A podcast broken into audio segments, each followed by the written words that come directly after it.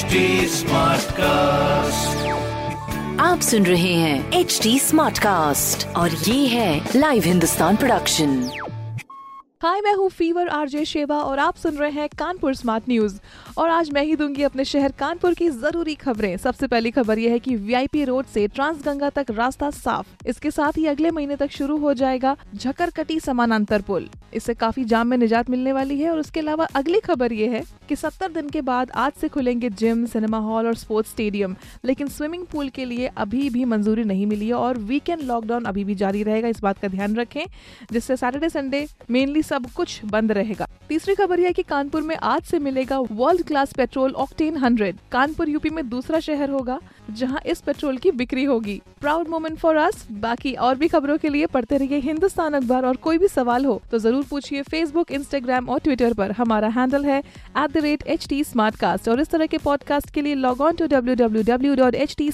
dot com आप सुन रहे हैं एच डी स्मार्ट कास्ट और ये था live Hindustan production HD Smartcast.